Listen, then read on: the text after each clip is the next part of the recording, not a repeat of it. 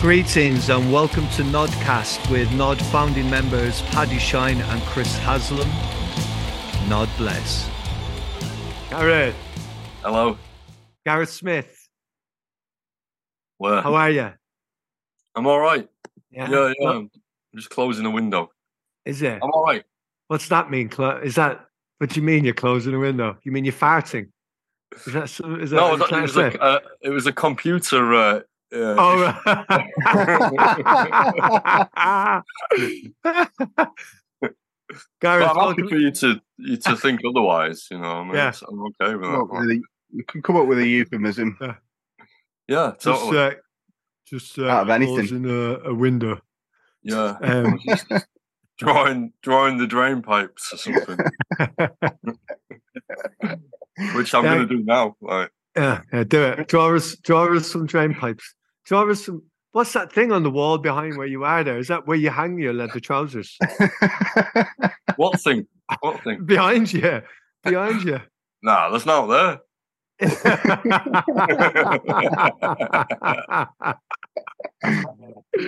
what the fuck is it? Oh, I know what it like a little is now. close hook. It's for hanging guitars, isn't it? Is that Ah, right. where's yeah. your? I, I don't know what you're on about. I'm not sure. That's a lonely don't know. guitar. That's that'd be a lonely guitar up there. Is there only I'll tell you what's going to happen. That thing that you think hung on the wall there is going to slowly move forward over the course of this podcast, and uh, you'll be proved otherwise that it's not actually a, a guitar thing. But that's it's not a bad pun. Okay, right. Well, let's see. I look forward to seeing what happens over the course of this podcast. uh, Gareth, welcome to the Gnodcast. Gareth Smith of, um, well, currently, I guess you'd be most well known for for Vanishing, your project uh, as Vanishing. Um, I'm sure about well known. I think you've been very generous there, but uh, yeah. well, well, well known amongst the right people, I would say. that's that's a good answer. you know, and that's something that we'll touch on because I think uh, vanishing and, and all the projects that you've been a part of should there should be more people listening to them. That's just what that's that's my personal opinion. Um, What we do you can get think, into- Gareth? we can get into that. I mean, I would agree. I would Yeah. agree, really. But it's it's nice to hear you say that. Yeah, yeah. We can I go agree. into I agree the as well. stuff in a bit. Cheers, Chris. Yeah. And so, yeah, so vanishing is is your project now, um, and you've been you've done some stuff with Gnod, uh, and myself, yourself, and Chris were in a band together. You and Chris started a band way back in I don't know what it was, two thousand and fucking something. I don't Three, really I remember. century, I think it was. Was it two or three? 2002 or three? One of them. Uh, it might even been four, uh, three or four, I'd say, yeah. because I think it was probably about 2005 before you got involved, Paddy. Is that about right? Yeah, I can't remember. Uh, Time is. I think we'd we'd only played one gig. We'd only done one gig before you got involved, but I mean, That's Chris right. was obviously writing stuff for a bit. so- Yeah. Yeah, I saw you play your first gig at the Music Box, and that's when I said, "Oh yeah, you, you need a drummer? Yeah, I'm a fucking great drummer, me." And then, and yeah, I blagged my way onto that one somehow through Chris. I think really, I think it was Chris that got me the gig. Really, um, You were a good drummer, man. I mean, you are a good drummer, but I mean, it was it Wow. was a nice um, yeah, composition of of, of uh, energy, wasn't it? And that- it was that- energy. Yeah, it was energy. It was a good combination of amphetamine, enthusi- enthusiasm, and um, really enjoying the crack that this Stranger Son. So the band was called Stranger Son of WB and something else, and the Ten Thousand Maniacs from the Sea or something like that. Robot Crab Exodus. Oh, Stranger Son of WB and the Robot Crab Exodus. Yeah, Part two, possibly. part two. Part two. yeah. That- that was the was- first gig, you know. That was yeah. it. and then that got s- s- shortened down to Stranger Son of WB. Um, and what a fucking great little project that was. You know, that was a great little band. Um, and that's I, I like talking about Stranger Son of WB because I I was in I was in the band um for for a while. So I like talking about that. But I also like talking about it because I think the music was fucking mint. And I think the best parts of those music were like the rehearsal tapes, where those rehearsal tapes were recorded. Uh, uh, some of the tapes that were used to record those things on, you know, like the whole that whole the whole fucking thing that was going on with that band at that time was just a fucking golden age for me personally in in being in being in a band you know and re- rehearsing at um, butterfly studios in manchester was it butterfly it was called butterfly wasn't it Yeah. yeah. yeah.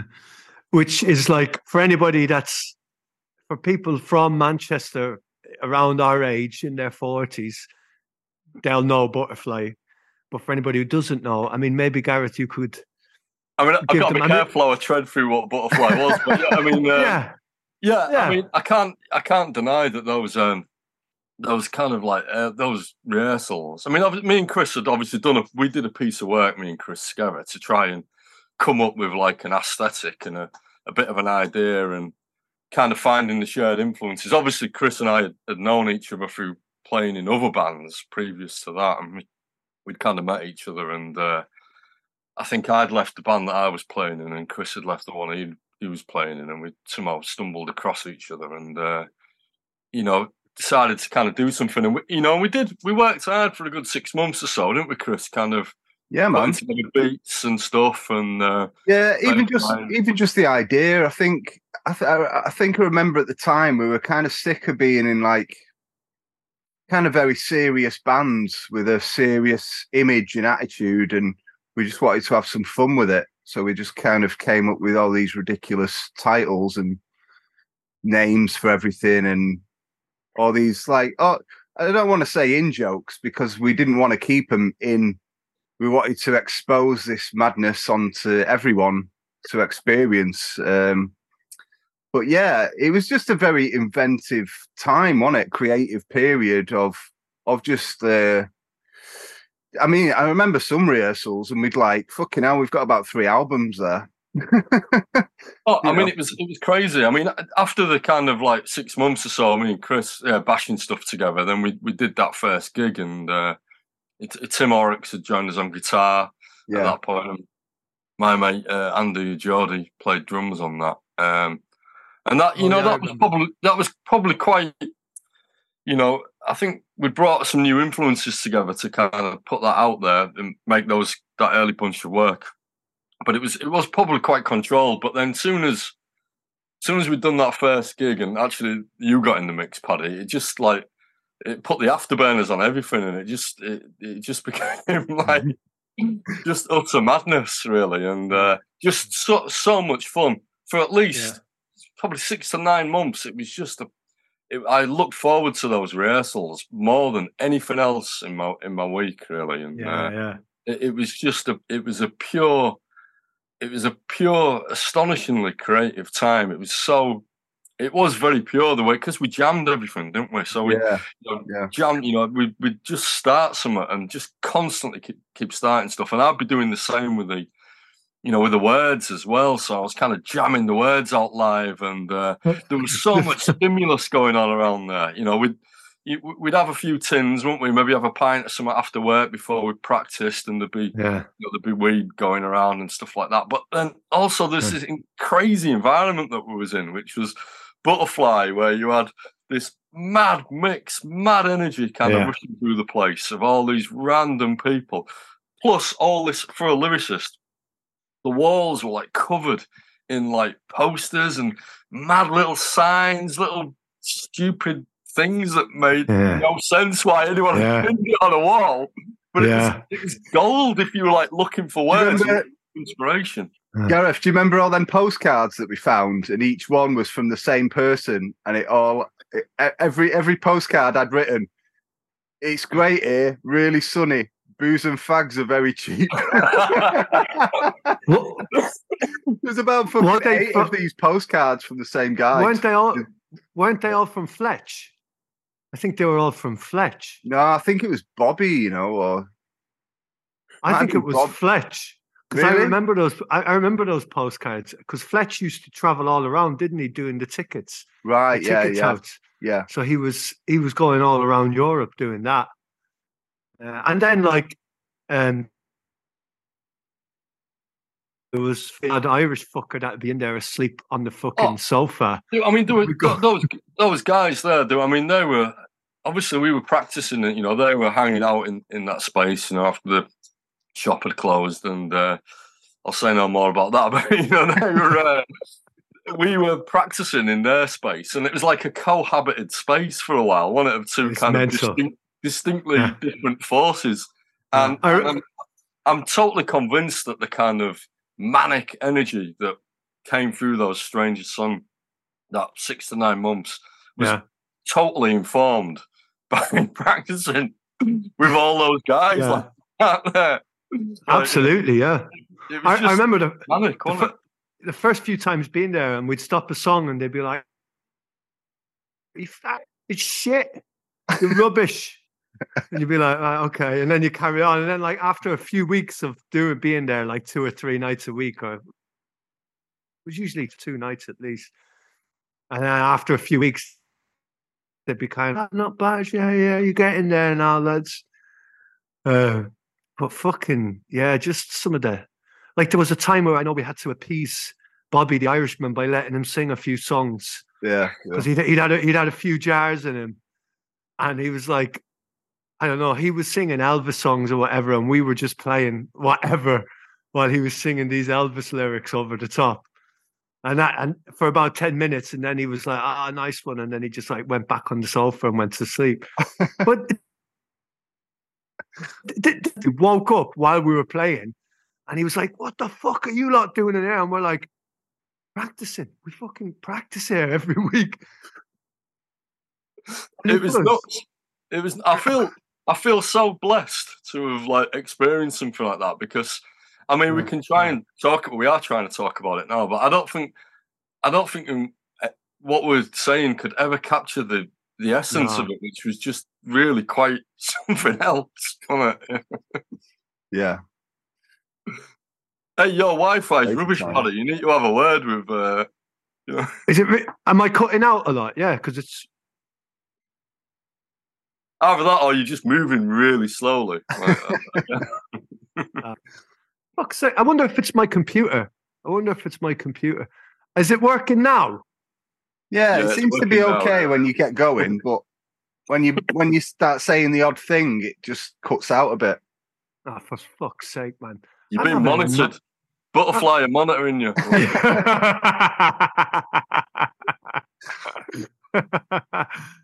I think it's my fucking laptop. I don't know. Fucking. Uh, uh, fuck it. I don't care. Uh, is it working it. now? yeah, yeah, yeah. But yeah, just Is that- before that, just before that as well, I think I met you, Gareth, at the castle. One of the first times I met you was at the castle, and Tim put you on at that siege night. Oh God, yeah, the castle in Oldham. Sorry, I thought. Yeah, meant, and you played as Oldham the Village. virus house with yeah, Liam yeah, Max. Yeah, yeah, I think that was the first time, anyway.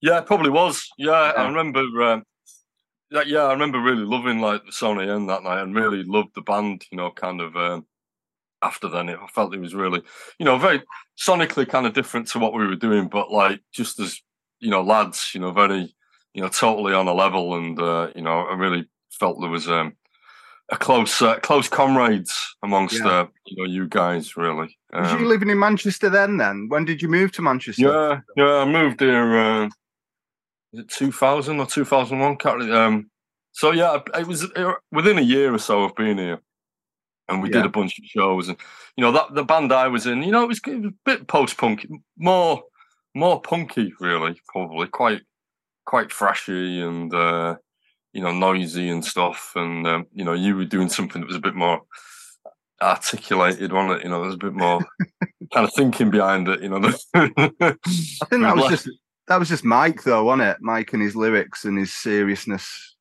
Yeah, yeah. Yeah. Mi- I mean, Mike was, you know, he was a, he had a real, real kind of presence as, as like a, um, as somebody giving a, giving a statement as a, as a front person, you know. So Yeah. he was, uh, you know. But the sonic, the sonics of the whole Sony M were great, and you know, kind of move through. You know, I've never really listened to stuff like uh, Sonic Youth for all that. In fact, you know, to be honest, Chris, I don't think I'd ever listened to a Sonic Youth album until you lent me one when we started, when we started kind of Stranger Son, really. So, Yeah. I'd kind of missed a lot of the the, the influences that, that, that you were kind of into, really. So it, it was it felt even more like where I don't understand where's this music come from? I don't know what I don't know what the Yeah. reference points are. You know, I only started listening to that stuff through Mike though, so I got into all that stuff quite late. So I probably would have only been into it a couple of years before before I met you. yeah, yeah. Um, But yeah, I mean, the big shared influences that we brought together were stuff like the Fall, weren't they? And Yeah. uh, beef. you know, metal. Beefheart, Metal Box by PiL. I remember that being like you know a big thing that we're you know both into, and you know yeah, You know, those, you know, that I suppose if you think about those early Stranger Son things, something that sounds a bit like the Fall Metal Box or Beefheart, it's probably not too far away from what some of it sounded like, is it? Really? yeah, yeah, yeah, for sure. Yeah, Yeah. yeah. So the so the Virus House, the band that you used to be in when you moved to Manchester, all you lads were from Hull originally. Yeah. Well, there was three of us. Yeah, yeah. We didn't have a drummer at the time, but uh, yeah, yeah. Lee and Max, two friends of ours from, all from Hull, just all moved over here really, and we'd started to play some shows in in Hull, and um, Lee had come to university. Lee's a couple of years older than me. He'd, he'd come to university in Manchester, so I'd been over to Manchester a couple of times, and I was like, he came back to Hull, and uh, after we'd finished uni, we we're like, what what we're going to do? And uh, I was like, well, why don't we just move back there? That's kind of what we did, really. No, uh, no thought beyond that, really. And Yeah. yeah, got it going. Got a drummer in. Um, had a couple of drummers in Manchester. Got it going, and you know, played for about eighteen months or so, and then I kind of maybe two years, and I, I left at that point. I'd, as Chris had kind of outlined earlier on, I, you know, I wasn't really enjoying it that much, you know, and uh, Didn't, you know, didn't you leave? change. Didn't you leave in a blaze of glory and have a fucking fist fight with one of one of the lads who were in the band on the uh, on the stage or something like that? That's what I've been told, anyway. the- you know, it was a very we lived together. You know, it was a it was a daft thing. So there's just a lot of you know, In each of us When we pockets, didn't- like yeah. When we didn't live together, so there was a, a window where we didn't live together, and we used to practice all the time. We used to go. We had a practice room in Salford, and we'd go out and practice all the time. And it was great. And then we moved in together, and it was we'd practice in the basement, and we'd just never practice. And you know, it was um, you know, just the, everyone was always cooking some or making a cup of tea or some crap like that. And, uh, you know, slowly lots of kind of tensions built up. And yeah, there was, there, there was a, a few times where we kind of got, you know, me and one of the guys got a bit shirty with each other, you know, but it was all, it was all, it was just, it was just frustration really. And being, you know, young, you know, you a bit angry, you know, stuff like that. Yeah. You know, no, no, not nothing malicious. You know. Yeah, yeah, I get it. I get it. Yeah. So do you feel as uh, well, stayed in Manchester? Has it been good to you then? You- Do you know regrets moving to Manchester from home? Yeah, I mean it's strange. I never intended to like stay here as long as I have. Like, I mean, I've been here over twenty years now. Um, I do think it's been good to me. There was a time, there was a time about um, maybe about six years ago or something. I was feeling a little bit jaded with it. Actually, you know, I've been through various things and thought it was maybe time for a change. But kind of at that moment, that was when kind of you lot were in the mill and. Um, you know, I, started spending a bit more time over at the mill and meeting, you know, met a whole bunch of new kind of creative people as well.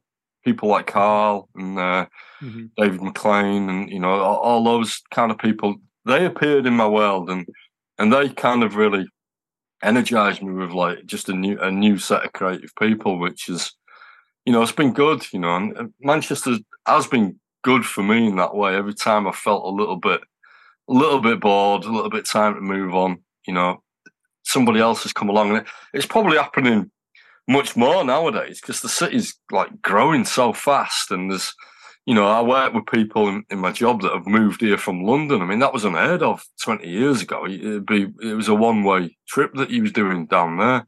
Mm. So, you know, there's probably even more Yeah. kind of interesting creatives. You know, um, it, it loses it loses a dynamic in that process as well. You know, I think that the city is um, is is not what it was, but Manchester's always been a changing city. Hasn't it? I think it's Yeah. always Yeah. Through changes. It's always had like mi- migrant workforce, people moving in from different parts of the, the UK or Ireland or Europe or you know So, whatever. so when you say it's not what it was, what do you mean? Like, in what way? You say that with a kind of like, you mean like it's not as good as it used to be, or how, how do you mean? Like, I mean, I, what I find I find frustrating, you know, I mean, it's not really affected me much. I mean, I, I'll chat a bit about vanishing in a bit, but you know, one of the one of the reasons why I started making vanishing, which is ostensibly me working from home with a bunch of people, but not really rehearsing as much.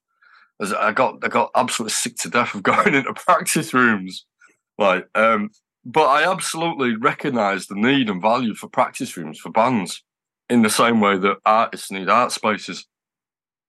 And it seems very, you know, it's very real at the moment that, that a lot of those spaces have been moved on. Now I know, I know you two have been through this very recently, haven't you? But there's a whole, there's a whole history of it over the last ten years of artists being moved out of the city centre, and you know, yeah, they can be accommodated in other places. And as I understand, a lot of the a lot of the musicians from Brunswick Mill have, have ended up in Salford or something. But you know, it's a loss to Manchester. It's a loss to, and particularly if it's in walking distance from the town.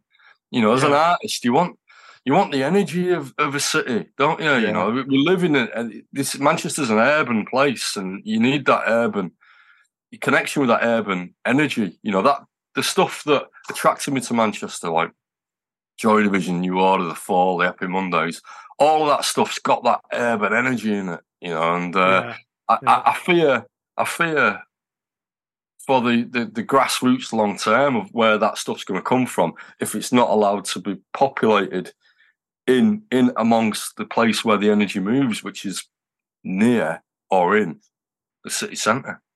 Mhm. Yeah. Yeah, I get you, man. Um Yeah. What to be do what to be done though?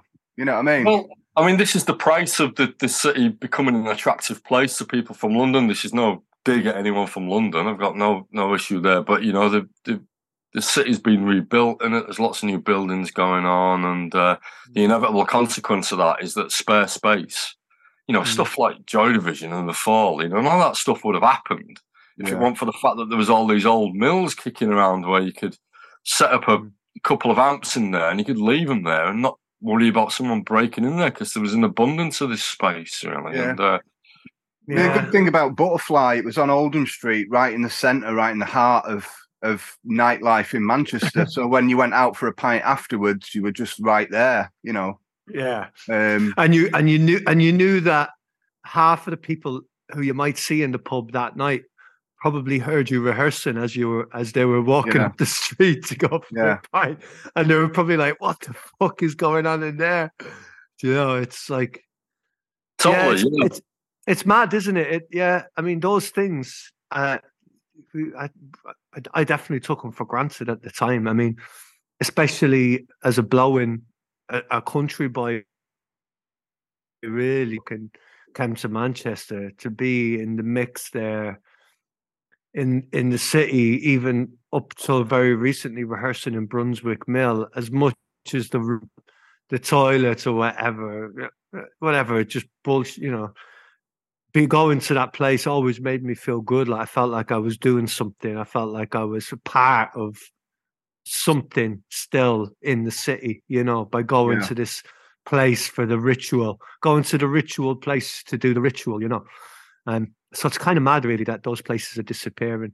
I mean, on a on a light or not, well, on a, I'm chatting with somebody at the minute, somebody who's building a lot of places in Manchester, um, and they have a space, a huge underground bunker space in in a building that they've got access to that we could probably fit 10 or 15 decent sized rehearsal rooms in and dave said to me if i do the work on it that, that i could turn them into rehearsal rooms so the um, artists go underground, eh? yeah that's it with no windows no fucking no ventilation oh god feel right. That's at where home. can you that's where the one is. I mean, you know, I don't. It's it's it's easy to just kind of like wave the finger at the council and say this is the council's fault, you know. But you know, it's it's less tangible than that. It's like you know, there's lots of different forces. We have a government that's very that's very supportive of like building stuff and you know has regulations and laws in place that make it difficult to fight against it or something but I, mm. I, I do wish that the council had a bit more a bit more understanding of like the grassroots Yeah. you know, scene you know because you know we all did this for years without making any money. And none of us you know probably have even made any money anyway. You know, you're, lucky mm-hmm. if you manage to like make it pay for itself, and maybe you know you can pay your rent for a month or something. And you know, for a lot of a lot of people don't understand why that is, and it's because it's the need to just create. It's just the need to be, you know, have an artistic expression, and there is no there is no financial tra- transaction that, that's going to come at the end of it. it. It's just a way to keep people making sense of their life, and uh, Yeah. you know, I don't I don't think the I, I don't get the sense that the, the council has something that's that's embedded that kind of understands that. But it's, I can't imagine for one moment that Manchester Council is, you know, is any different from any others. Really, they're there to provide, you know, increasingly there to provide like emergency service out there, and nothing more, because they've had the budgets hammered. And uh, I just wish culturally, as the UK, we were more, we had more understanding and uh, and empathy for for just the need to just be creative. Do you think that there's um, a bit of a cultural shift going on here as well? Like maybe like bands really aren't as seen as like as you know a cultural people in general, not not just the council. I, I I feel like somehow I just don't know if really music is that high in the agenda for the after minute. Like band being in a band or bands really don't they don't anymore like how they used to. You know what I mean? Uh, I Yeah, mean, I mean- may- but that's just the vibe I'm getting, and like it's like who who needs why have a rehearsal room and haven't you just got like Logic or, or you know what I mean? Haven't you got Zoom? Haven't you got like VR?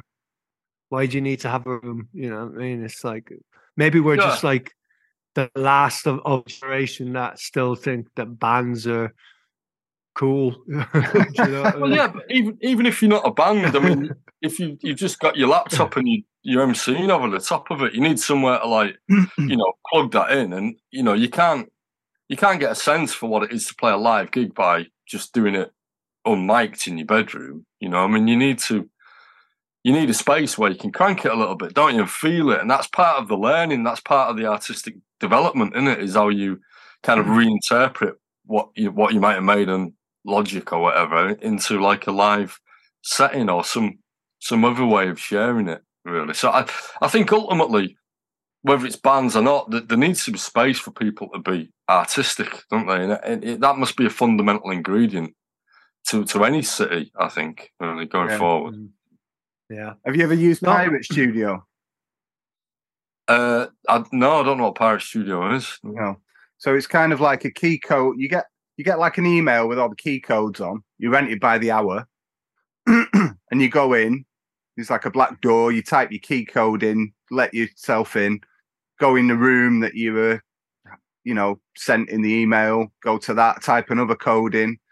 It's basically like rehearsal rooms that are kind of unmanaged. It's all done by kind of codes and fucking Oh, right, okay. you do it all by the hour. You hire it by the hour. But we've I've used one. We used one with Holy Scum a few weeks ago. It wasn't too bad, you know. But I mean, there was just low. All the other rooms were just being used for parties. It was just like kids in there hiring them out and just having parties, which you know is great, but not really for bands rehearsing when you can just like hear. You couldn't really record in there, you know.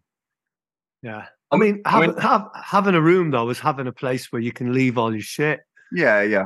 and and have twenty four seven access to it. That that that's what's that's what it's all about, really, isn't it? Yeah, That's but I'm just need. saying that pirates kind of seems to be going that way of like hire by the hour. You know, Mm. you don't have a guy letting you in. You don't have a key. You Yeah. just ha- it's all codes and stuff. Yeah. You know. Yeah, Well, it's that's like what hotels are like, aren't they? Everything's Yeah, like that nowadays, yeah. aren't they? Yeah. What's that? You've not had a you've not had a bath since you moved to Hebden Bridge. I've not had a bath since I moved into this house. Yeah, Uh, and there is a bath. Just just put Just just using something weird about of, having a bath, isn't there? You fucking run the water. You have to get in. You mm. have to sit in. You don't know how long you're going to be in there. You know, it's just like it's all weird. The time time goes all strange for me in a bath. Like yeah. It's not as You've handy as it's, control it's, over it. don't it's not it's not as handy as just using a tin of Lynx Africa, is it? You know what I mean? So wet it's like- wipes, yeah. Yeah. load of wet wipes. Just like fill, Throwback. Filling filling your socks with the Lynx, Af- Lynx Africa. Bit like that wine I've just tasted there.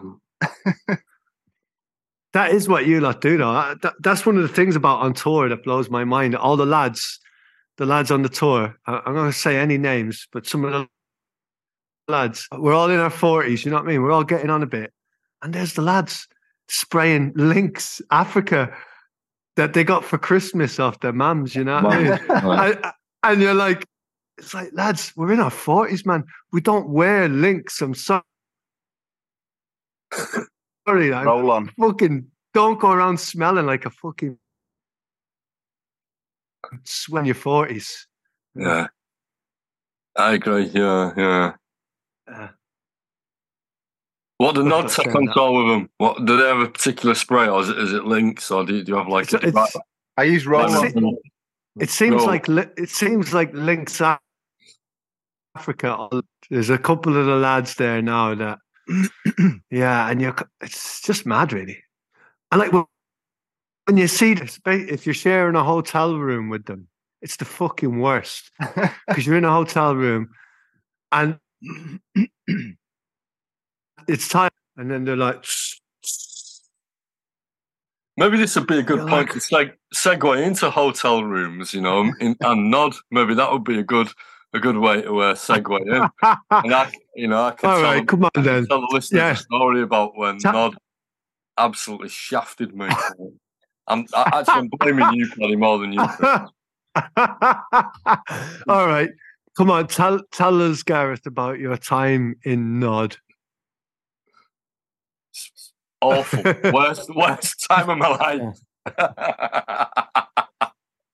uh, we got we got a good album out of it, though, didn't we? We did get a good album out of it. I think the, Although I'm- the second album's better. I think that's that's that's a much more interesting record for me. The uh, Which the album? live, Which? the live one. Oh, okay. The one from Roadburn. The Ro- Ro- Yeah, the Roadburn one. Yeah, I think that's really great. I really like that. You know, So what? weird. You, you don't like the Temple ov BBV record? I suppose just for my, uh, it's not it's a bad record. I just think that I could have done what I was doing better, really. But you know, it's um, you know, I suppose the nature of writing lyrics is that I, I actually do. Apart from everything that I said earlier on about Stranger Son, I do actually spend a lot of time kind of writing these things and considering them, and uh, you know, considering the, the placement and. Um, Yeah. yeah, Yeah, that kind of a bit rushed, rushed for me, really. But I, I enjoyed Yeah. the spirit of the, you know, that you you're going to do something. It's going to be done in the week. I like I like the kind of ethos behind. that. Yeah. Enjoy that kind of pressure because it's kind of like, right, don't get too precious about it. Just do it. And um, for me, I think the energy is great. I think your lyrics are great. I think your delivery is great. Yeah, I I just mean, think it could have been. I, I could have. It could have been more interesting for, for me, really, from my Yeah. from my end, really. But that just takes it takes time, really, and and you know, it, it, that's to lose. What I'm talking about is to lose context to what the what the record is. So it's it's kind of unfair, I suppose, to maybe put Yeah. some of that against it, really. Um, Mhm. I suppose the thing Yeah. with the the Roadburn one is that that was just totally improvised. So there's no there's no kind of there's no considering anything. It's it's a it's just performance, isn't it? You know, and uh, instinctive performance. And anyway, I was just reading from my doctor's notes, you know, so the weight of my lyrics. They're my doctor's lyrics. Well, And were they, was it uh, something to do with tinnitus? yeah, having tinnitus, yeah, yeah, yeah, which I've obviously still got, but it's not really a problem. But when I first Yeah. got it, it kind of it stressed me out a bit for Yeah. Probably about a year, to be honest, you know, and then Yeah. I kind of made peace with it, you know. But Uh, in that in that year, I was trying to, you know, what is this? Is it something more dangerous? You know, and I'm sure we've all been through that. haven't we? You know? yeah, I think I think when you first notice your tinnitus, I think it, it most people tend to have a bit of a like a moment of like, oh my fucking god, shit, this is it now, you know. Um, now I, I'm just trying my best to just just get more of it, really, you know. And it's, uh, I mean, it's it's so weird. It's so weird, tinnitus, because I had it really bad. Um, going off on a tangent here, but fuck it, I, I had it really, really bad to go, maybe a bit longer. Uh, um, and I remember it really stressed me out. And I remember sniffing some ketamine and all of a sudden I just was like I was basically living in a world of tinnitus and it completely sent me under. And uh, uh, so it, it actually got me into I I said right I'm never sniffing ketamine again. And then it got me into like researching what I could do about my tinnitus. It, it sent me on such a bad trip. Um and then and like now I I barely notice it. Like, so I mean, and the more research I've done about it, the more I've done about tinnitus, the more it seems like the more stressed out you are, the more under pressure that you are, the more stressed you are, the more booze you drink, more drugs you take, less sleep you have. You know, that's it's going to make it a lot worse and compound it. Like it's all it's it's almost like tinnitus. Is, seems like it's almost like an alarm bell of your nervous system saying, "Slow the fuck down." Take it fucking easy. You know, Well, it's, it's not even your ear, is it? It's your brain that thinks it's getting a signal. So it's it's all Yeah, it is, yeah. it's all those things. So, but I mean, Yeah. any any any physical ailment that you've got is like, you know, is, Yeah. is made worse by drinking too much or too much caffeine or not sleeping. You know, I mean, it just is, isn't it? You know, so why why tinnitus would be any different? It- yeah, of course. You know, yeah. So anyway, before we got onto tinnitus, right? We, what were we chatting about? We were chatting about Baths. Manchester's Manche- Ma- Manchester's cultural capital of whether bands mattered anymore. But what I really wanted to get to was like, all right, so we were chatting about you being in Gnod. That was it. So you, we went. So let's put this bit in context. We all went together to Eindhoven to go and make this album and do a gig, and we were recording an album with a band from Eindhoven called the Radar Men from the Moon. So the plan was we go there, we just fucking get in the studio, improvise, write an album, and then do a gig out of it. And uh, we were there for like a week, was it? Something like that. Five days. Five maybe. days. Yeah. is that all it was? Five days, and then there Yeah. was the then there was the sight fest at the end of it, weren't they? Yeah. Yeah. So we, I That's think we got the there gig, on the yeah. Sunday evening, and the gig was on the Friday. Yeah, yeah. Of the next week. So yeah, pretty that's, much that's pretty. That's pretty good going to record and write a set, and write and record an album and a set in five days. And God love you, Gareth. You did it all without having access to a hotel room. well, I did. I did get an hotel because, like, just for the listeners here. So, just in case you ever think you're going out on tour with Gnod, this was the uh, this is this is what I got. So, I no, no, up- this this was this up- was before before we started to request everybody getting a four star hotel. Yeah. this was the moment. You know, it was this tragedy that I had to go through that that improved the touring situation for everybody that's involved in Gnod now. So I'm I'm pleased that my my uh, suffering has had like a positive outcome for everybody that's in Gnod nowadays. But yeah, driving there for 16 hours, it, I was driving. And um, yeah, I got there and I've been on at Paddy all the way through. I was like, "What's what's the sleeping arrangements, man? What's the sleeping?" He's like, "Oh yeah, sound, yeah, sound. Don't worry about it, yeah, sound." We got there and and it was just there was like it was just dossing on the floor, and I just want. I'd been driving for 16 hours, and I just actually, for the one time in my life, I really, really needed to go to bed. And uh, found myself asleep in some room upstairs, and then like some couple came back and, you know, got into bed together and started having their fun. I thought, well, yeah, I can't really stay in here, even though they kindly offered to let me stay and listen to that. Um, I ended up like just wandering around Eindhoven at like four in the morning. Tried to go sleep in the van, but couldn't do that. And uh, yeah, and then ended up. And ended up quite angry the next day to the point where I was almost going to fuck off home, uh, yeah. and then went, went and got an hotel and sorted myself yeah. out for the rest of the week and stayed clear, I, stayed well clear of you lot. I remember, I remember meeting you in the morning that morning, like, oh my god, man, fucking hell, yeah, you looked very angry.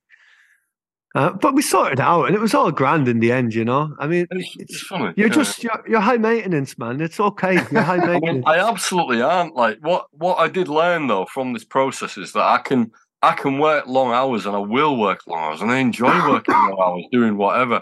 But yeah, actually, yeah. you know what? The thing that I absolutely need is a bed at the end of the day. Well, I am definitely at that stage of my my whatever. I'm I'm at that stage of my life now as well. Same then, then at that time, I was like, ah, I can, I'll be all right sleeping on the floor for two or three days, just because at that time, I guess I was, I was like, well, I'm just getting fucked up anyway. So uh, it doesn't matter where I sleep, if I sleep. So yeah, but I can't imagine. I couldn't do that now. If you were out to tour with us now, Gareth, you'd fucking love it, man. We got to. But it's it. That's not even true, though. Hotels, the best restaurants. Do you know what I mean? We go. But you couldn't. You could to to actually. You know, the truth of the story is you couldn't hack it in the house because you came and stayed at that nature reserve where I booked a chalet for two nights in Eindhoven. You came and stayed there because you couldn't deal with that house anymore. I fucking been that man. We the Radar Man house. Reserve. The Radar Man house. No, yeah, I, I, yeah. so I went into an hotel. I got a couple of nights in an hotel in uh, like Eindhoven, some part of Eindhoven, and then there was some know, some pop concert on for like a few nights, and there was no hotels available at all anywhere in Eindhoven the, the next best thing was like this wooden chalet in the, oh, like, about it was like a triangular. Miles. It was a pyramid like, thing, wasn't it? Like a triangle, like old fashioned chalet. Yeah, I remember like, now. Yeah, yeah. In this kind of nature reserve thing, and uh, I stayed it was lovely. and you came and you bolted at the first opportunity to join me in that. I forgot all about that. Yeah, yeah, I mean, it was a rough, it was a rough few days. It was, it was, but you know, but I still think you know we got a good album out of it, and um, and it it was all right. I mean, how was the Roadburn? I mean, what happened at Roadburn? Did you get a hotel that night? Roadburn, um, what what when we went a year later. When we yeah, did the Know Your Limitations gig. Yeah, no, I think we all we all stayed in like we stayed in the studio for a couple of days, didn't we? Where they had like some, a proper like dorm and stuff. Uh, Chris, we was together, weren't we? With Rakes was with us, I think, and. Um, oh, we stayed at this guy's house, didn't we? Um, this guy, big. Uh, I remember he had a massive house. You might have. We, I think we stayed in the studio. There was like some. There was some actual. Uh, there was a, a, a, dorm like in there, and then we stayed at the end of it when we went to Robo, we stayed at that guy's house, didn't we? Uh, uh, that couple was it Amina e- Evo was it called? Can't remember. That's it. Yeah, yeah, yeah. yeah. That's, uh, that's, what I meant. Yeah, that's what I meant. Evo and Amina, but whatever, whatever. It's all fucking right. So that's your Gnod experience. Well, you know, I'm glad that you know we. I was at the first Gnod gig. You know, have you ever talked about that? Like, what at the Royal Oak?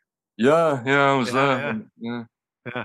What what what did you think at the time? Did you think I were going to? It, it was quite interesting. I mean, it, it, seemed to be just like a very uh, participatory type gig. There was lots of people involved, and uh, yeah, you know, yeah. maybe, maybe Merlin and G might have been involved. Maybe your side was involved, Chris. Yeah, yeah, Si was there. Yeah, yeah, yeah, and. Uh, yeah. I remember the, a lot of rhythmical stuff and just like a lot of floating, like ambient sounds or something like that. You know, mm-hmm yeah, I remember thinking it was quite interesting and interesting to see where it went, and it obviously it went through quite a few different journeys, didn't it, to, to what it is today. Mm.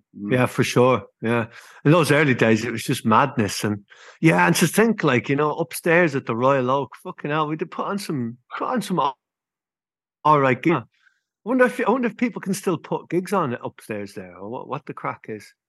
Yeah, Don't know. It's still there, isn't it? It's a massive big pub, isn't it? Yeah. yeah, it's definitely still there. Probably pretty good boozer. I mean, it was always it wasn't a bad boozer anyway. It's probably probably got probably a good boozer now, really. Um, yeah.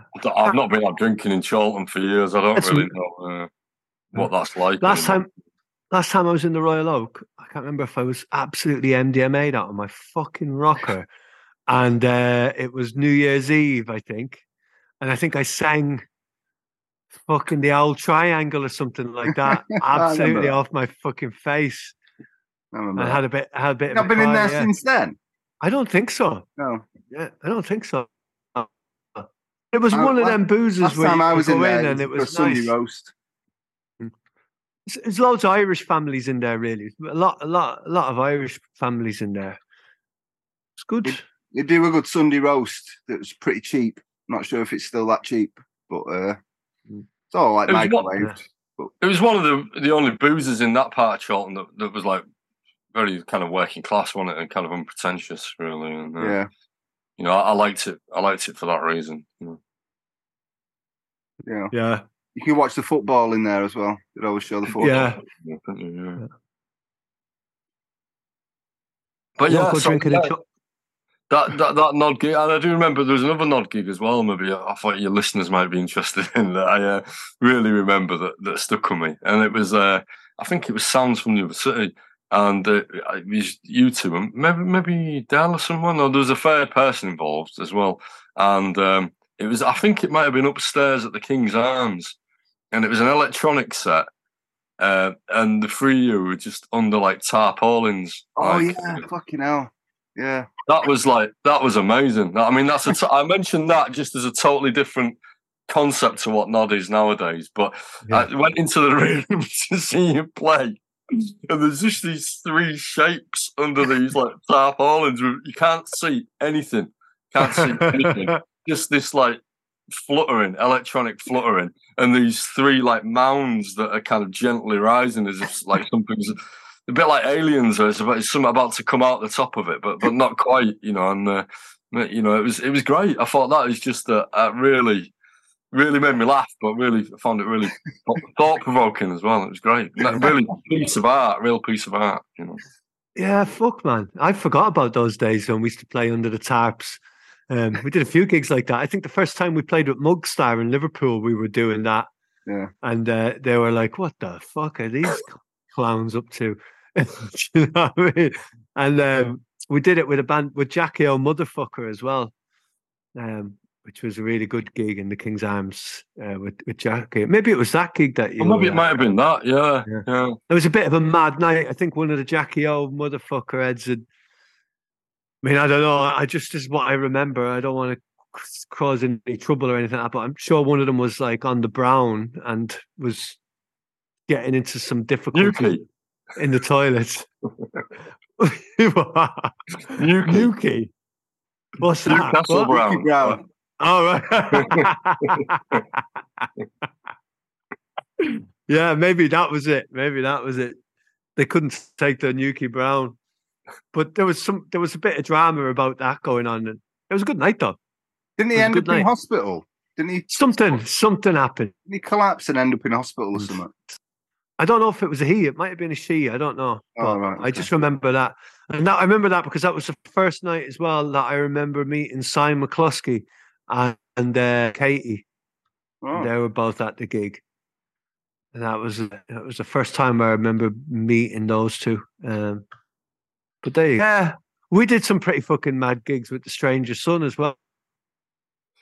Yeah, yeah, I remember didn't some. we? Uh, I remember like one really super aggressive gig where we played in like some house party somewhere, and uh, I was amazed that you know, particularly myself, probably got out there without getting lamped. Really, but, uh, do you remember that? Like, is that in Levenshulme? No, no, it was in like the Northern Quarter before anyone used to live there. Like, it was some like upstairs in some loft thing. Wow, mm, Remember I have a vague recollection of that. Yeah, Was It was it- Was it kind of remember that, above? Was it above the fringe bar? Was it around that somewhere around there. Yeah, yeah. Yeah. Yeah, I have a very vague recollection of that now. Wow. Yeah, yeah. It was just a Fucking very yeah, hell. it was like a Friday night and everyone was like trolleyed in there and it was a totally inappropriate place. You know, if you like sharing your music and like it's all part of the vibe, that'd have been great. But that wasn't what we did, was it? We didn't share our music. You know, you had a- you kind of got slaps around the face with it, didn't you? And if you didn't like the Yeah. slap, then ooh, I don't know what Yeah. happened after that. Like, but uh, Yeah. Were you swinging your bell around at that time? I might have had the bell to- as well, which probably didn't yeah. help to kind of uh, lessen the kind of aggression. Really, I used to have a church bell, listeners. Yeah. Tell, tell them, shouting at blokes, telling them to get fucking trousers that fit them and stuff like that. Get some, get some fucking trousers that fit you. Yeah, yeah. best, that was your best lyric. That was your best lyric. it was Um, all in the spirit of improvising. You know, Yeah, yeah. Um, so I mean, another. I'm trying to think of another Stranger Son gig. I mean, I re- the, the one that one I remember the most. That's not the one I remember the most, but I do remember playing the Castle in Oldham, which for me was always probably one of the worst gigs you could ever do in Manchester. At the Castle, it was just such a weird show. I, Yeah. I, I, I never really liked it, but I remember us playing there, and somehow Tim managing to get his shoes and socks off whilst whilst playing the guitar at the same time, but managing to take his shoes and socks off. And there was all these like fucking um like what would you call them? Like moshers or whatever, like new metal kids or whatever, who were all there in those kind of like shorts that go down to your shins. You you know the ones that I mean, like proper like mosher late two mid two thousands whatever late two thousands mosher gear. And uh, Gareth, you were shouting at them, "Oh, you get get some fucking trousers what fit you." Uh, just- yeah. I did take exception to that on the night. Yeah, Really. I mean, yeah. looking back, it seems Yeah. stupid to have got upset about it, but, I mean, but it was great because they just stood there looking at us. They, like they didn't even like laugh or walk off or clap or anything. They just stood there looking at us. Like, I, I- and I always found found that the castle was always like that. You just had a bunch of heads that just stood there just looking at you, and there was no rea- ever any reaction. And I think who was playing that night? Abraham Aziz was Abraham Aziz playing. I think that was a night? diff- that was a different time, Paddy. Yeah, that was Okay, on. But uh, but yeah. I remember they they had a good sound system, the castle. But yeah, it was always it was a bit frustrating, wasn't it? It was always quite quiet, you know. But I mean, maybe that's just nobody ever wanted to come and see what what I was doing, which is fair enough, you know. the funny was- the Abraham Aziz night. Yeah. Now that night, something really, really met. You might not remember this, but I remember it to this day. There used to be a pub next door to the castle, like an old, an old school like boozer. It's probably might still be there. I don't know. I know the castle's been flattened now, hasn't it? Some somewhere else. So- Really? Wow. Oh yeah, it's, Okay. it's been gone years. But this boozer next door, they had. Uh, we went in there, did our sound check. Um, it was a later on version, you know, when Julie and uh, Zach was involved, and maybe Dom might have been in the mix as well. And uh, we went for a pint. I think me, you, and Julie went for a pint next door in this boozer, and there was karaoke on, and um, this guy, this guy got up and sang uh, "Come Dancing," you know, by the uh, the Kinks. That track. Okay, Come yeah. And he sang it from start to finish, off the beat, all the way through. And it was it was the most insane thing. I was I don't maybe you was chatting to Julie or something, but I I was like losing my mind listening to this. the craziest thing. It was like time was like elastic or something, but it, it, it, just sustained all the way through. All I can imagine is he was reading the words soon as they came on the screen rather than like with the music. But the whole yeah. song was that, that just me into a tailspin, and yeah. Uh, That, that's the most memorable thing. I I don't remember anything about the gig. I just remember that. Oh wow, fucking hell! And so tell us, Gareth, right? I mean, so you you you played, so you did the Virus House, Stranger Son of WB, uh, did a little bit with Gnod, You've got your Vanishing project, which we're going to go into now, but you also were the kind of like uh, the synths guy, the one of the machines guys in in LoneLady for a bit as well. Yeah, yeah, yeah, yeah.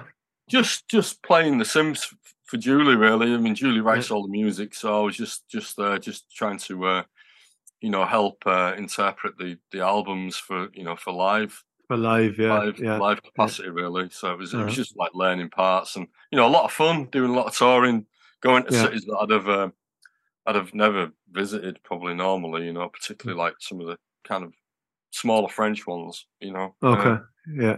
So yeah, really, really enjoyed that. But yeah, kind of stopped doing that uh, on the last after the last album. She's had a different band with her for this this most yeah. recent album. Um, yeah. Yeah, I mean the drummer guy she's got now, he's fucking slick, isn't he? He's fucking slick. Not saying you're you're not slick. not saying that at all. But well, I think all the players she's had have been really good. I would yeah. definitely say that I was the weakest link in there, but I, would like to think I was bringing uh, other elements to yeah, the, yeah, movie, you know, yeah. You know, sometimes non, you, gotta, you need yeah. someone in the, the, the, the, team that can you know play a bit less, you know, and just just be happy with that kind of yeah. setup, really. And uh, yeah, and have a different way of looking at it and thinking. Although I guess it's Julie's call at the end of the day what happens, but even still to have like a kind of a, I'm, I'm not saying you're a non-musician, but I mean, I maybe classify you like how I am as a musician. I, you know, I, I don't. I don't really know. You just yeah, I just don't. I don't know what I'm doing, but but you know, you got a feel for it anyway. Do you know what I mean? You don't know what the fuck you're doing, but you got a feel for it. So it's yeah, I think so. I mean, I, I, think well, I'm an I think I'm a good arranger, arranger yeah, of music. Too, you know, yeah. I like I like to work. Well, vanishing mm. now, I like to work with like people that can play, and I like to kind of get them to improvise around ideas that I put forward, and then make lots of work out of that, and then I'll kind of arrange it into some kind of shape. So I definitely got the, I think I've got the skills to kind of yeah. you know, you know, arrange music, but maybe not the the capacity to be the one playing or yeah. or I just think there's something about improvising music which always leads it into a slightly different place, doesn't it? Into a place that you wouldn't you wouldn't take it if if you sat down with like, you know, even a, a very proficient individual who can play a piano or whatever. There's a, probably a natural instinct to, to go towards a light that you recognise, isn't there? But when you bring in different people in and they're kind of improvising something around an idea and and you've maybe created a dynamic in, in the room which is conducive to that, then I think you're always going to get something that surprises you. You know, and, and that that that to me is that's a mode I like working in now. That's how I've made the new the new vanishing record and uh, which is know, great, I, which is a really good record. Yes, yeah, yeah. yeah. I don't know if you, you've heard it yet, Chris, but I mean, we're, we're, um, we're just trying to get it landed at the moment. So, uh, kind of sharing it with you know, you know, some labels and stuff, and having a few conversations. Having some good conversations at the moment, but you know, mm-hmm. see what happens. It's um, it's it's a difficult um sound and style to for, for I think for labels for for for it for it to, to be classified as as a as a, a genre or for as for a label to like think like oh you know even to find a label for the style that vanishing is because it's it's it's it's quite unique isn't it so i mean yeah it's you need to find the right home for it i mean and there's because it's so fucking heavy uh, like it's so lyrical. Uh, it's so. I feel like I don't. I don't want to like give anything away about the album, but I think that it's worth having something to read alongside it. You know, like there's more to it than just like the sonics of it. You know, I think there's um and something's like with that word heavy, like spoken word like that. It's good to yeah. have a, a, a, a Prince accompaniment to it, but you know, especially for this Vanishing record that I've heard, the other the other the other stuff i don't know maybe so much i mean you've done 55 degrees north and then you did a couple of cassettes i think before that am i right did, did one cassette with tesla tapes which obviously yeah. you know you, you played on half of that and then a, a studio album which again was most of the music was was yourself and uh, Yeah. a few other people kind of involved. And yeah, then the 55 was a live, a live performance with Karl. Karl. Oh, Karl. Uh, Karl sends his love. I wrote it down on a bit of paper. Forgot to send it. Uh, hey, uh, Karl. Hey, Karl. Karl and the Gap Max was on that as well, and um, Ah, yeah. they're both on on this new record. I think it is. It's very. It's definitely the most direct word thing, um, Yeah. and and that might not be the format that it continues in forever. But it just felt the right the right thing at this moment. There's so many. There's so many layers of music in there, and so many different pressure points that are kind of where the music is, you know, weaving around each other, and you know, the- lines of music are weaving around each other. I felt that the vocal, for it to work, had to be quite in the middle and Yeah. kind of quite you know not not trying to do too much you know so it's it's quite raw it's quite a raw Yeah. delivery you know that's not affected in any way it's not trying to do anything too dramatic it's just kind of almost like the metronome almost in the middle is the words and then all this other stuff is kind of weaving around it you know that Yeah. that's why i went for that that style you know. Yeah. Yeah, it's good, man. It's a it's a it's a really good album, and uh, somebody needs to get on that shit and release it. Um. So I mean, the Va- the Vanishing Project is it something that you feel like you're? it's your thing now? You're going to carry it on. Yeah, yeah. I mean, if you remember when we started it, like um, I kind of looked around for a name for ages. I mean, you always look around for a name for ages, don't you? I mean, Yeah. but I, I particularly wanted to find a name that felt quite neutral, so I could do lots of things with it. You know, so the fifty-five degrees north, five degrees east. That was like a dance piece as well, as well as a kind of live album. So I Yeah, wanted, yeah. I wanted a project that I felt I could do lots of stuff with. You know, I could Mhm. do like work with some dance people. I, I, I like making films. That's something I quite enjoy. Kind of little short films, and you know, Mm. the poetry, of different musicians. You know, it feels it feels like something that I can I can stick a lot of stuff to, and it and it fits within the vanishing aesthetic. To me, anyway. I don't know how other people perceive it, but it, it, that's how it feels for me. So what do you do with all these short films and stuff? tend to like share them with like one person and then like delete them really but, uh, no i i do i enjoy making videos and stuff i enjoy uh you know sometimes for my own pleasure and sometimes uh you know for um you know for vanishing and stuff like that uh i, I find it quite a quite an enjoyable i don't feel as precious about like working with film as i do with music so i can Okay. I feel I can do stuff quite quickly, and uh, you know, it's quite rewarding in that way because it doesn't, it doesn't, um, it's not, it doesn't have all the baggage of working on it for twenty years like I have as a musician. Or Yeah, yeah. That little video that you made for us, uh, that's really nice. So, so far, Gareth, this is our longest podcast. we, could, uh, we could just chat, chat for hours, couldn't we? Um, I've, So- still got loads of wine left. So. ah, fucking hell. So, um, when you talk about Vanishing doing these dance pieces and stuff like that, have you got anything else like that lined up with Vanishing? You're yeah, with- yeah. I mean, I'm working on I'm working on some stuff at the moment, drafting some ideas. I mean, trying to get some. The problem with uh, working with like dance and bringing in other elements, you know, as soon as you start to bring in more physical things, then there's a there's a whole other cost world that's involved in that. Even if you, you the dancers are your mates and you're barely paying them or not even paying them at all in the way that we often, you know, work when we're trying to get something off the ground. But it, it just it just needs more resources really. So trying to get a bit of funding really helps with some of these some of these things really. And uh, you know, working on a few new two new projects that I'm uh, you know, I want I want some kind of community participation in terms of like some of the writing.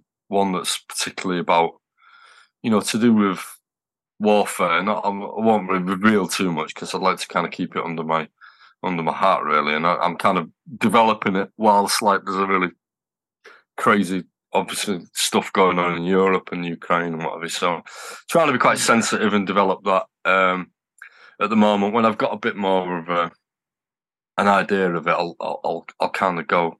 I'll share a bit more about it, but uh, Yeah, I think I like I like working. I like working with other art forms. I like working with you know with film and movement, and uh, you know I think it's like I think it's something that's the way that I perceive the world. You know, I, I perceive multiple things. You know, some people are quite good at just sitting down and listening to a record, aren't they? And uh, you know, I, have never kind of been like that. I've always like had other things in my peripheral vision while I'm listening to stuff, and that's not that I'm distracted or I'm not engaged with it. It's just I, I find that I, I, find multiple experiences a, a, part of one experience for me. Really. Yeah. So work, working in a in a multidisciplinary way is something that, that has actually presented itself as making sense, really, and something that's you know I find quite exciting. It just takes just takes more time. You know how easy it is to get a get a bit of music off the ground. You know, you write a few tunes, write a bit of music, stick some words over it or whatever or not, and it's alive, isn't it? You know, those other things just take take more time. You know. Yeah. Yeah. Yeah. It's a whole other fucking world. I mean, are you going down the funding route then or what? I mean, I, th- I think getting funding is is great, but you know, yeah, it's super super competitive, and uh, you know, I find it. You know, when you're applying for money, you're applying for public money, so you've got to justify it. So yeah, I've got no issue with like people have to like work their applications hard and justify why you're doing it. But I, I, I do find it very labour intensive, and I don't find it personally. I don't find applying for funding for me conducive to being an artist really because like, I actually don't like to know really what I'm doing too much. you know, I like to have an emotional sense of what I'm doing, but I don't like to kind of know the, the full mechanics of everything. And and uh, you know, quite often application forms for funding, you've got to detail quite clearly what your intention is and you know who's who's getting involved and why it's happening and all, all those things and i you know i find those questions for me not not conducive for being a a creative who doesn't particularly like to understand his, his practice too much you know. Mm. yeah, i like some naivety naivety is important in being creative isn't it? Yeah absolutely yeah. I it, it kind of sucks the life out of it. I, when i've been i mean i've looked at funding applications in the past. Uh, I've never actually gone for one, but I've looked at them and thought like, oh, there's no way I could even actually fill these in because because of what you just said. So I don't actually know what it is I want to gain from this. It's just an idea, and it could change at any time. You know, there's like there's the big idea, and like that's got loads of room for fucking things to happen in it. But the big idea is still the big idea. But like you say, to to narrow it down to these like things that have got to happen. So have you have you got good funding before? Have you have you been? I have successful? had some funding before. Yeah, I've had some funding off the Arts Council. Like, yeah. So so is it a case that you have to do exactly as you fucking said you've done no, in the application? No. Nobody's no, checking think, up on that, are they? Well, well, probably not. No, but I mean, I'm I'm the type of person who, you know, if I want I want it to go well, and you want, you know, you like the idea that you know once you have had some endorsement with public money that that you do you know you spend it properly you know i mean you know we we we look at the world at the moment uh, our political leaders that are just you know to use boris johnson's term spaffing money up the wall and that's our money that's public money you know so you want to you want to feel you're kind of doing it that you're not you're yeah. not um, no i don't in, in a, I don't um, mean in any way ripping people off, like taking the money and going and snorting a lot of coke and you know what I mean? Getting one of your mates to dance about in a, in a, in a fucking. In a, I mean, you'd have to, you'd have to speak to somebody from like the Arts Council or some other organisation to say what their criteria is. But I would I would imagine that the they're mindful that the creative journey takes unexpected twists and turns when you're working. It has to. It? Yeah, it has yeah. to. Yeah, yeah, it has to. Has to be a little bit of that. I mean, look at. Yeah, I mean, God, we could go into the places places that we know that are getting funding and the amount of fucking around that's been going on there with some of those places you know yeah well i mean so they say that right if you've been successful getting arts council funding once then you're more than likely going to get it again. So you've been through the process of having a successful application. So maybe you, you stand a good chance of getting some. And I hope so because I think it's better you getting it than some fucking tough from fucking uh, who doesn't need it. Do you know what I mean? Who doesn't fucking need it just because they know how to fill out a fucking form because they studied it at our college. Do you know what I mean? I agree. yeah, because I mean, I, I I'm coming from a place of maybe ignorance there saying that, but from what I know, my a little bit of experience and from talking to people. I mean, I think the Arts Council and probably other funding bodies are slowly well, I mean, they have been for a while, like taking into account things like socio-economic backgrounds. You know, there's often a question, you know, what was the what was the main breadwinner in your house doing when you was age 14 or something? What job did they have? You know, some kind of indicator of of your kind of social um, class. So, I mean, I, it does seem like these things are are kind of moving in the right direction in terms of like spreading the money a bit more wider to people yeah. who were, you know, got self-taught practices or, you know, yeah. just been stumbling through their artistic career without ever really realizing that they had an artistic career, you know, which is what a lot yeah. of like working class artists do, don't they? You know, they're not, they don't okay, even right. they don't even know that they're artists, you know. So, you know, it feels like that stuff's moving in the right direction, and uh, yeah, you know, there's more more funding. Well, maybe there isn't, but I, I get a sense that there's more funding that, that's been ring fenced for you know protected characteristics and gender and stuff there's like that. Diversity stuff, yeah. In yeah, Ireland now, in, in Ireland, positive, you know? yeah, definitely. No, it is. It is. Uh, in Ireland, they've tried to sort of make it a bit more egalitarian, or maybe not. Maybe that's not the right word, but they're experimenting with this idea of basic income for the arts. So they've done a pilot scheme where um, 6,000 people applied, or 9,000 people applied, artists applied for this basic income for the arts, which was basically, it's basically like the dole, but a really well paid dole that you get every week um, to be an artist. And so I and they're doing it for three years. It's a three year scheme. So two thousand people were selected at random. I applied for it. Um, I got through the first process. I got accepted as being eligible to get it, but I didn't get picked out of the hat randomly. A few of my friends did. I'm really jealous of the bastards because they they're getting really well fucking paid to do music and great i'm fucking delighted for them. Or not just music but to do whatever there is that they do which is fantastic. But the the plan of the scheme i think is to kind of figure out how should we divvy out the money for the arts? Should it be we make people fill out these application forms and you get these certain amount of people who are really good at filling out application forms?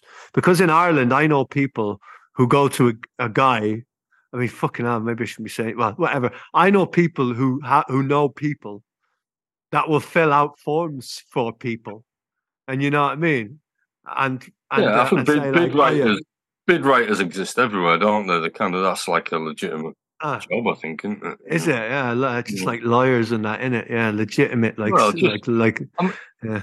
You know, organisations have people that, that their specific job is to you know, right bids. Yeah, no, I know. Like yeah, yeah, yeah, I know. But I mean, I think this this universal this basic income for the arts. This seems like a little bit more of a fairer way of making it happen.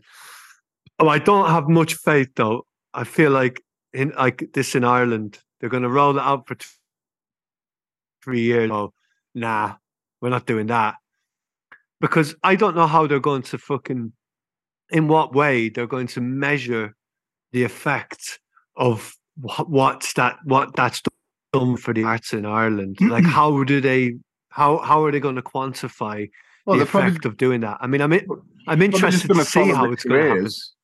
Just going to follow the careers of those two thousand and see if there's any improvement and if they can become self sufficient after it. I mean, yeah. if they can, that's good for them because they won't keep falling back onto benefits and well you know. i i think i think that there's yeah i mean if i got that money i would definitely be fucking a shoe in for fucking do making making something work out of that.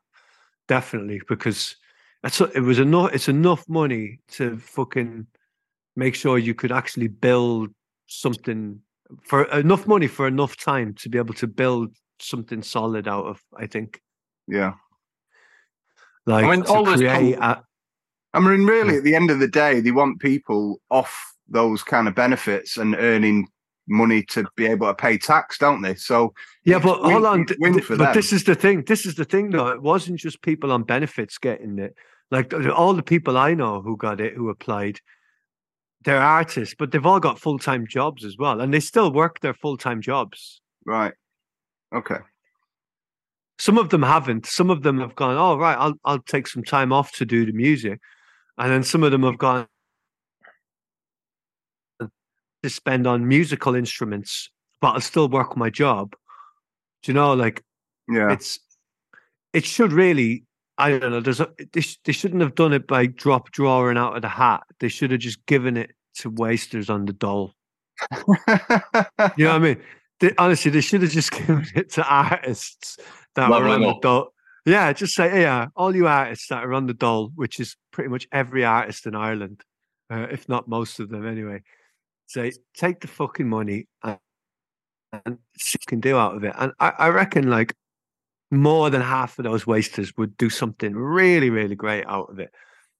I don't know if some I don't know if some of these people I know have got full time jobs will will do anything good with it because they're just going to spend it on fancy gig and be like, oh, I'll I'll go and do this, you know. But you know, because they made the decision a long time ago that they were going to work full time jobs, and you know, and uh, Well, anyway, it, it ties into what, what we were saying earlier on, though, doesn't it? Is like where do we place? Obviously, talking about Ireland, so not the the UK, but you know, where do we place culture in our lives? What you know, what you know, what outcomes do we want out of it? What outcomes do we need out of it? You know, if that if that individual's life is we've got some funding, they're able to live a better life that makes more sense to them, then they're going to contribute in a more meaningful way to society in yeah, you know, maybe in intangible ways. You know, it doesn't necessarily mean that they're going to go and get a job and start paying X amount of tax, but that they're, they're going to they're going to contribute it to society in a better way, aren't they? You know, because they're, Yeah. they're, in a better position, uh, Mhm. reflecting who they are as a person. And uh, yeah. we just don't have a we don't have a real we don't have that engagement, do we? Seemingly with the uh, you know rec- recognizing that we don't recognize why artists make art. yeah. It's uh, a financial transaction, you know. Right? Yeah, yeah, it's funny, isn't it? It's like, yeah, it's the thing. I, I, I think a lot of artists, I think a lot of people, like you say, some people don't know they're artists. Like I'd say, most musicians, like working class musicians, anyway, people, people come from working class background, w- wouldn't think of themselves as artists. You know what I mean? Uh, st- things like that. I mean, but I mean, yeah, yeah. I, I don't know. Uh, uh, This really, this we should all just get proper jobs and just stop fucking wasting our time doing this shit. Do you know what I Yeah, mean? but we've, we've all we've all done proper jobs, haven't we? We've all done that stuff Yeah, before, and yeah. you know, we Of course, keep- yeah. we keep yeah. returning to this stuff, and it never goes away, and it's never resolved, does it? You know, you never go, "Well, I'm not going to do." It. I mean, you know, as you said, we're all in our forties now. We've not we've not slung it in. There's loads of people that I know that were making music alongside me when I was in my early twenties that aren't doing stuff anymore. You know, so th- some statement has been made amongst some of us that we're doing this long haul, aren't we? You know, so it's Yeah. uh, you know it's about trying to trying to plan long haul and think about you know do, do you want to get paid out of it? How do you want to do that? Or you know, do you want to you know do you want it to be self sufficient in some way, or do you do you just want it to be you know not troubling in some in some way? What what what do you think? Do you think it's a case of if you stick it out and you just keep on going, uh, somewhere down the line somebody's going to go, "Oh yeah, nice one, yeah." Yeah, you're, Well, oh, you, are- I- you I- I are mean, an artist, aren't you? You are an artist. Well done.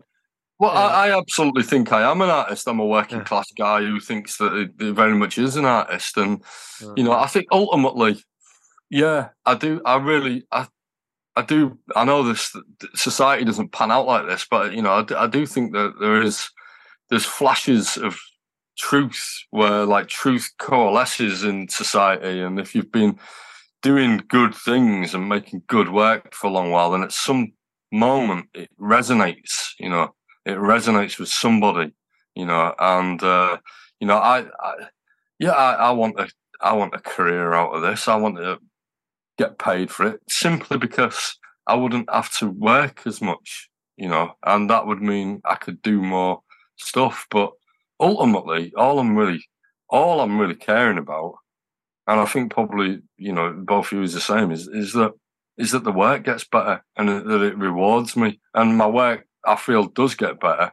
So that's, you know, yeah, I want to be paid. I want this new album to come out on a label, but ultimately, if I keep making work and it and it rewards me, then then I'm I'm doing everything right that I can control. I can't control the rest of it, you know.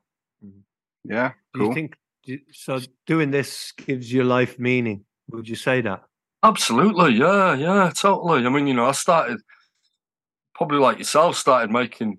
I wasn't a musician at, at school. I didn't know history of it in my family. I started doing it when I was like 17 or 18 or whatever when I was just angry at the world, like a lot of, you know, 17, 18 year olds are, and, uh, you know, writing poems and stuff just to try and, as an outlet for, for anger. And, mm. you know, it's the day for me. It's more complex because I've been doing it for 25 years or something. But, you know, at the root of it is the idea that I'm trying to, uh, you know, find my way through the the madness of the world. Really make sense of it all. Yeah, yeah, yeah. Totally. It's like um, for me, it's like a, it's, it's an outlet, but it's like some language that I've learned uh, to deal to use to deal with life. You know what I mean? That sounds so up its own ass, but you know, like I don't play music like a like a proper musician, but I've managed to, like all of us have, uh, managed to find a way into it and to express myself through it in a way that is like definitely like feels like more and more. You're saying you you feel like your stuff is improving. I feel the same, but for me, it's more of an angle of like I'm I'm I'm developing more and more of a, a my own language, my own sort of sound, my own fucking every every day, every week. Every time I mess around with some sounds, anytime I get a machine out that I don't know what I'm doing, but I figure something out with it, it's becoming more and more just like vocabulary in in this really strange language that I've got. And I think that at some point over time, I've been doing it what over 20 years or, or for 20 years now. Another five, 10 years, that language is going to have developed into some you know, it's just about sticking with it, isn't it? And just like whatever your craft is, whether it's because I used to have this, I'm sure maybe we all had it. I don't know, this imposter kind of syndrome about being around proper musicians and thinking, fucking hell, like they know, they know. All of the cunts here know that I can't fucking, I don't know what a C is. I haven't got a clue what a fucking G, a G is. I'm fucked you know? And um, and then over time I've realized, ah, well, that's it's all bollocks anyway. And um, and it's like then you start to realize like that, oh yeah, this is where like you can be magic and just do whatever the fuck you want, and it's like create your whole own language and world out of this shit. And it's still exciting. Right. It's still fun. Yeah, there's totally. It's that confidence to say there's an entry point for me to come in here, you know. And it does. It takes time. That you know, I like you know the musicians that played on on this new Vanishing record of, you know some of the best musicians I've played with, and you know it's kind of you know you feel a little bit out you know intimidated for exactly the the reasons that you've just outlined there, Paddy. You know, but when I'm trying to trying to talk about things in a more painterly atmospheric way, you know, not not having the, you know, the language of uh, being able to read music or whatever, you know. But there is access points in there, and if you're working with good people, then they will recognise that, you know. And it's, I suppose, totally. finding the good yeah. people in it, the good people yeah, yeah. Who, who, can, oh. you know, the, the great players that are just like open to like playing with people just because they can feel they can feel the emotional resonance in it. Yeah. I mean, I remember. they're the man- best. They're the best, man. When you find those people. So, sorry Chris. What I you saying? remember. I remember at the time, Gareth, when um, you know, we started talking about like doing something, and I, I, I think around that time, I was pretty much like, I think not long before that, I was thinking of just selling everything, selling all my gear, and just like, well, I tried music and it didn't really work for me, kind of thing. I'm pretty sure you were pretty, um, you know, there was a bit of a catalyst there that you brought to what I needed at the time, where it was just like, come on, we can do something here, you know. Absolutely, mate. I, I hope that is true. I, I, Yeah. I totally thought that, like man. You I really appreciate that though. Like, you know, you kind of gave me a bit of confidence in what I was doing, you know, because at the time I was just thinking, nah, probably, probably, that's probably it for me, you know, probably never going to do anything in music again, you know. Well, I probably felt the same, mate. I, I probably felt the Yeah. same. I think I'd come come out of doing what I was doing and not really enjoying it, and uh, you know, I'd got more into writing, I suppose, because it's a bit more you can control it a bit more. Yeah. Really. But it's that's really lovely for you to to hear you say that. But you know, I, I've you know, I've pursued a, a career of music that was triggered after not making any music until it was like a year where I didn't do anything Yeah. until until we started making something, and I've been doing stuff fairly continuously since then. You know, so it, it's, it's it's happened in the same way. It was a good it was a good thing we did. Yeah, it definitely. What definitely are you doing, man? What am I doing? I'm I'm fucking combing my beard, mate. It's